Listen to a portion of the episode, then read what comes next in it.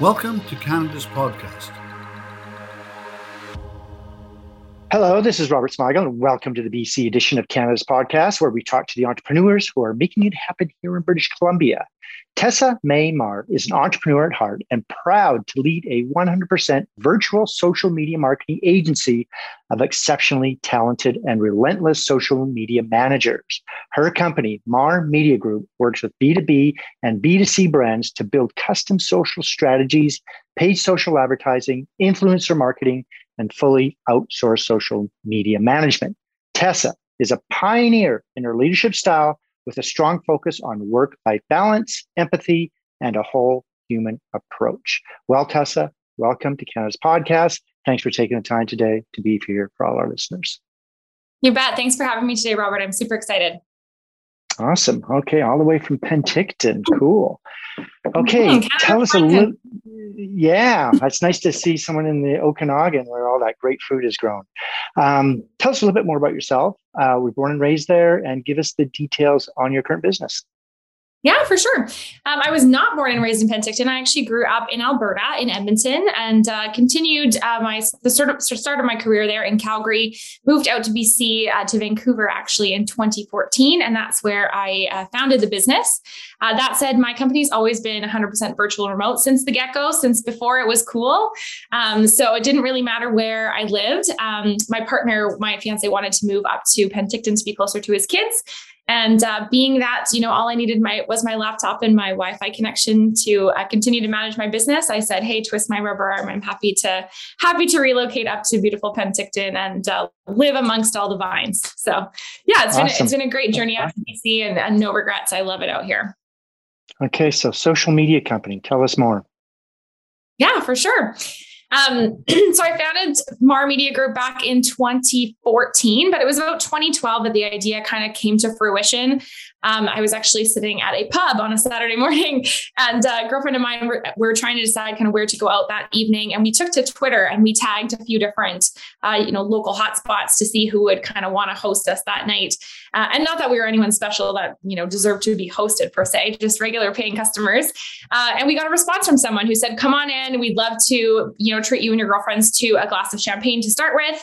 And it was it was just really interesting. Obviously, we took our business there. Um, we felt so connected to the uh, the company right away, and so it, it really got me thinking. You know, how many businesses could be connecting with their consumers or potential consumers through social media with the simple, you know, a simple tweet and obviously a free glass of champagne. But I'm sure we spent more than more than that uh, there that evening, so it was definitely a win win on their part. So that's kind of where the idea was born. Of course, I didn't have any, you know, there was no degree in social media. I still don't think there's quite a degree in social media, but they definitely teach it nowadays. I had nothing, you know, nothing to prove that I knew what I was doing. And to be honest, I probably didn't, other than being an avid user. Uh, so I set up a Twitter account my, of my own called Gluten Free Calgary. I'd recently gone gluten free, and so I was just looking to kind of share resources and help people out that were guide or that were starting that journey for themselves. Um, and it kind of blew up a little bit. We we grew a community of about thirty thousand people, launched a subscription box. Um, so that was a fun kind of happy accident that I got to focus on for a couple of years before I sold that business. Um, but through that, I realized the power in social media, and Marr Media was born in 2014, shortly after. Okay, cool. Now, a lot of people obviously know what social media is very popular in our world, but I want you to give me a key piece of knowledge or information about your industry that our listeners can learn from that they may not know about. Oh, there's so much. And I guess probably, I guess the key piece of information that I would give you is that there's no one size fits all approach. Um, and I would say there's no such thing as a social media expert. Even myself, who's worked in it for like seven and a half years, I really uh, don't believe in the term expert in this space because social media is absolutely relentless. It changes on you constantly. If you're ever thinking about working in this space, you better be the kind of person that wants to always keep learning. Because the minute you think you've got the algorithm figured out, they throw something new at you, or there's a new platform that you need to figure out and invest in. Um, so I think you know if you're if you're a business, you need to be paying attention to this stuff and on the on the regular, and or find someone who is going to do that for you. Um, and if you're looking to get into the industry, then just be prepared for a lot of change. It's a lot of fun, uh, but there's definitely not a lot of downtime. There's a lot of testing that needs to go into any kind of success that you see on social media. Okay, cool. I imagine you have international clients, but what is the long term vision and what will your company look like in the future? Do you see the company expanding into other areas and where beyond Penticton or where you're currently located in Canada? Yeah, good question.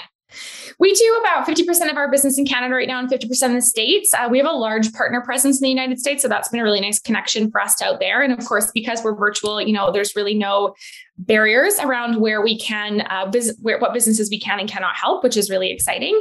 Um, where i see us really expanding is my mission is not to grow this massive agency of you know 50 people and 100 plus clients. You know we like to keep it a little bit more intimate. I like knowing who our clients are. We are looking for clients that are long-term partners where we really plug into their business take a seat at the table with their marketing team and really contribute to their long-term strategy and success. So again we're not looking for you know everyone becomes a number kind of a scenario. What I'm really looking for in terms of growth in the coming years is looking at how we can kind of land and expand in different ways. Um, so right now, generally speaking, for social media management, working with more mid-sized businesses, you know, who probably don't need to hire one or more full-time social media management people in-house. It's not quite where what they're ready for. At the same time, it's too big for them to give it to an intern or have the CEO handle it or anything like that. Uh, they have some kind of defined marketing function. And usually, what I hear on my sales calls is we know we need to do social. We have someone who kind of does it off the side of their desk, but it always gets forgotten. And that's where we show up to make sure, of course, it's never a forgotten piece. And oftentimes, it's sort of a social first campaign strategy. So, what I'd love to see is obviously us continue to do more and more in that space. But also, we're looking at how to kind of pull out some of the pieces of our overall social media management services and offer those as one offs. So, we've recently launched an ads only program. So, for businesses that maybe either can't afford or it just doesn't make sense for them to, you know, look for full source social media management, they might just need help with paid ads. And our team's been pretty successful in that space. So, we're looking at how we can sort of plug in to help those types of businesses with just that piece. We've also launched an influencer marketing program as well. That's kind of the same scenario and looking at other different kind of uh, service offerings that we can add to sort of augment different clients in different spaces and different levels of budget. Okay, let's talk a little bit about doing business in British Columbia. What are the biggest benefits for you and being an entrepreneur in British Columbia? I want you to give us some of the good points about starting a company here in BC, but I also want you to give us some of the tough things or the challenges for our listeners so they can keep an eye out for them the first thing that comes to mind, and it could be a, because of a conversation I had this morning with my director of finance, but one of the challenges in doing business in BC is managing PST because it is a pain in the butt to pull out of all of your um, expenses and things like that. But obviously, that's, you know, you can hire the right people to handle that. Um, I would say, generally speaking, starting a business in BC has been really great for me. I um, leaned on a few resources in the beginning um, in terms of, you know, how to get things going, how to find the right people, et cetera. And it's been uh, generally pretty easy to navigate. Obviously, I did recruit the help of, you know, accounting support as well as um, a lawyer to help guide those kinds of processes. But um, yeah, I found it to be really a place that's really receptive to entrepreneurship and new business. Uh, so that was really a nice space to walk into, and lots of good networking opportunities, et cetera, et cetera. Um, downsides, major downsides of starting in BC. I mean, the only thing that otherwise that kind of comes to mind, eh, which wasn't as big of an issue for me, but obviously cost of living in BC is quite expensive. Um, for us, for, we didn't have the infrastructure requirements of an office space or anything like that. So that really helped me in terms of startup costs. Mine were very, very low. I pretty much just purchased a laptop and off I went um, in terms of getting going, which was awesome and really, really helpful. Uh, that said, you know, certainly if you're hiring in BC and if you're living in BC, that is a consideration in terms of, you know, funding the right people and making sure that they have the appropriate uh, pay that that supports a lifestyle that's lived in BC. So that could be a potential challenge for sure. Again, for us, you know, we recruit as well across Canada, um, so not necessarily as much of a barrier for me, but certainly something that I could see being an issue for. Um, I shouldn't say an issue, but a, a potential challenge for someone looking to to kick things off the ground here.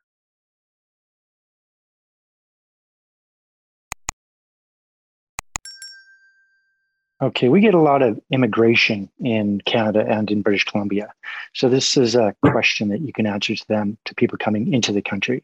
If you were to start all over again and you just moved here to British Columbia, but this time you don't know anyone, knowing what you know now, what would you do and how would you go about starting all over again as an entrepreneur?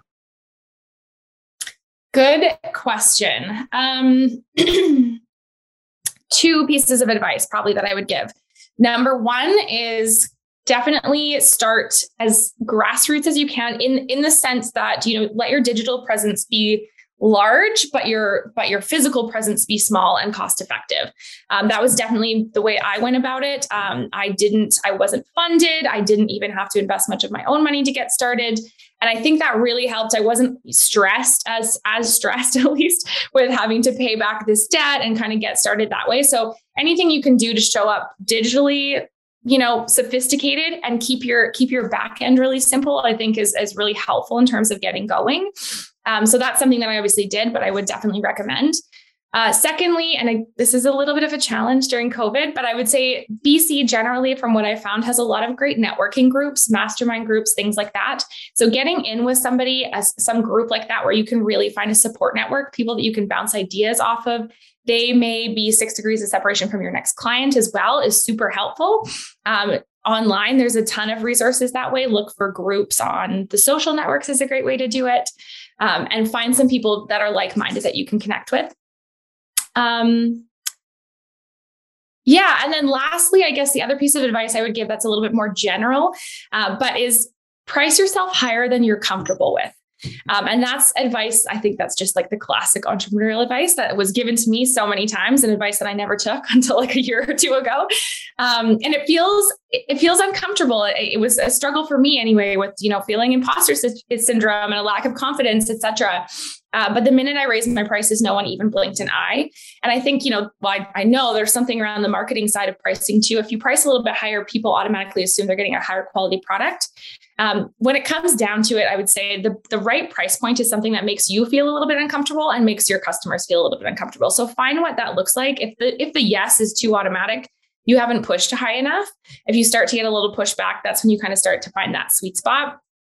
Uh, so that's something I would definitely recommend people take a look at closer to the beginning than I did because I have to think sometimes about all the money I left on the table by doing that so late in the game. Okay, entrepreneurs are always educating themselves. Let's see how you educate yourself. What books are you reading now and why or even audiobooks and or podcasts? And can you recommend any books for our listeners who are also entrepreneurs? Yeah, absolutely. I um I try and I'm in a book club recently over in the last year just to try and read a little bit more because I find it so a great opportunity to unwind, very introspective, um, but it's something I don't have a great habit around. And what I've discovered about myself is I don't necessarily like to read every day for 15 minutes. What I'd love to do on the weekend is binge read for like three hours. So now that I've kind of unlocked that about myself, I've really leaned into reading a little bit more. And what I've tried to do is kind of read one um, one business book and then flip it the next time and just read something that's personal. It kind of mixes it up so I don't always feel like I'm working when I'm not on the job. Uh, so, a couple really good ones. Uh, one book that I just finished that's written by a local entrepreneur here in the Okanagan as well, actually named Pam Rader, and she tells her story um, about uh, you know her her life story, I guess, growing up, not not growing up, but um, as an adult, I suppose, dealing with addiction, abuse like that. I read it in one day, which is, I don't think I've ever done that in my life. It just was recently released and it's five stars on Amazon right now. Uh, so it's called Through the Cracks by Pam Rader, if anyone wants to check that out.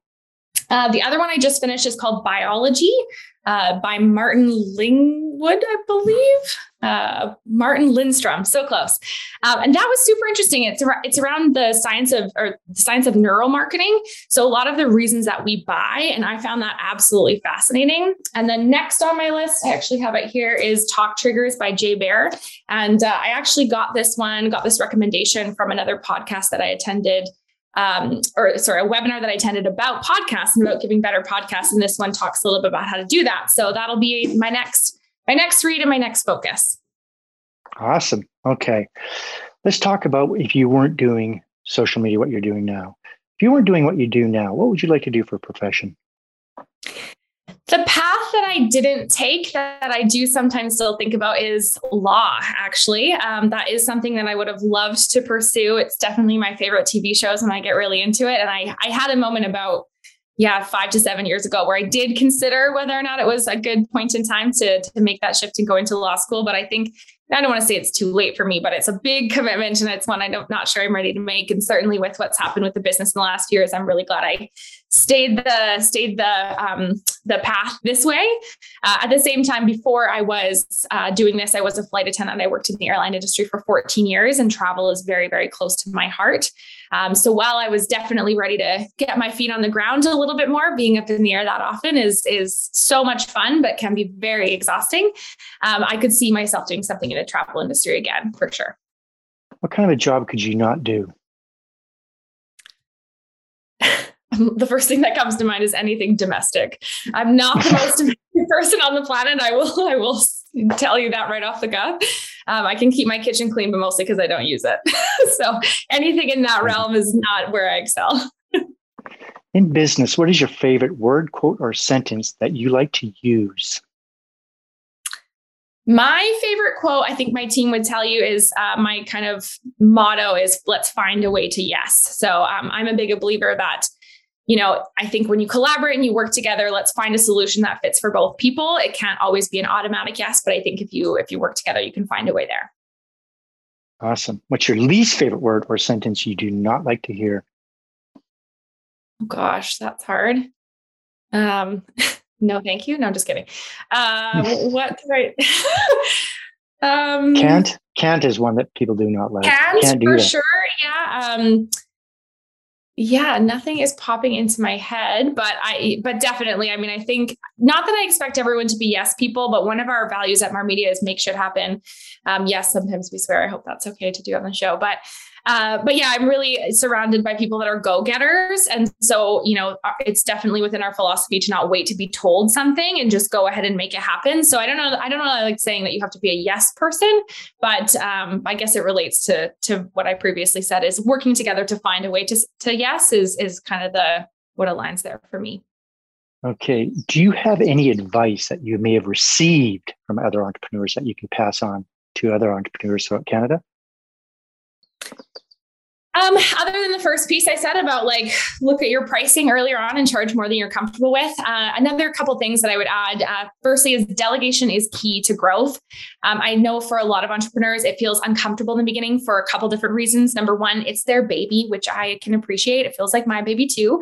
Um, so having to let someone in and kind of handle things a little bit different than you might do feels awkward at first sometimes, but it really is the key to growth. And we see that a lot on the other side of things when we work with clients who the um, the owners are too involved in things like the social media. They're not as successful ultimately because they need to be looking ahead at the bigger picture and letting someone else handle that piece of things. Uh, it can be more inefficient in the in the short term, but definitely it's the key to growth. And then secondly, I would just say when it comes to leadership, this is a big belief of mine is that we really need to focus on leading with empathy. Um, I know in the past, you know, the no tears, no pain, no gain, that whole vibe of um, treating people like treating employees like worker bees. That's not a style that I believe um, is going to find a success in the future and not a style that certainly I want to emulate. I really believe in, in, treating our teams like they are whole human beings and making space for, you know, their emotional experience and what's happening in their personal life and things like that so that they can show up, you know, as their whole selves and feel really supported. And in that case, from what I've seen in my that's when people do their best work. Awesome. Okay. We're going to wrap things up. How can our listeners get hold of you? And is there anything you'd like to add before you leave us today? Uh, you can definitely get a hold of me on social media, no shocker. Um, my handle basically across the board for everything is just at Tessa Maymar. Um, so happy to connect with anyone. Probably the place that I hang out the most is on Instagram. If anyone wants to hit me up there, I'd love to chat. Um, and other than that, I would just say if you're thinking about starting a business in BC and you don't feel ready, this is something I hear a lot. A lot of people have great ideas, but they just feel like, oh, they don't quite have all their ducks in the row. You're never going to feel that. You're never quite going to feel that. And I think if you wait till till that that, you know, elusive feeling comes, you're never going to get started. So just start, act fast, iterate often. You're going to make mistakes, you're going to mess things up make changes as you go, uh, but start sooner rather than later, or you'll regret that you didn't. Yeah, I think that's one of the biggest things people witness. I think even with people in retirement homes is that the regret of not doing what your totally. dream is, what you want to do, and take care of yourself, and and you know things always work out in the end, right? Somehow, some way, we all find a way to get back to what we love to do, and and I think that's good advice. So, Awesome. Okay, Tessa. Um, uh, to all our listeners, uh, thanks for listening to Tessa's story. Thanks for listening to Canada's podcast. Like, comment, and subscribe to all our channels to get the latest podcasts from entrepreneurs across Canada. And we'll see you next time.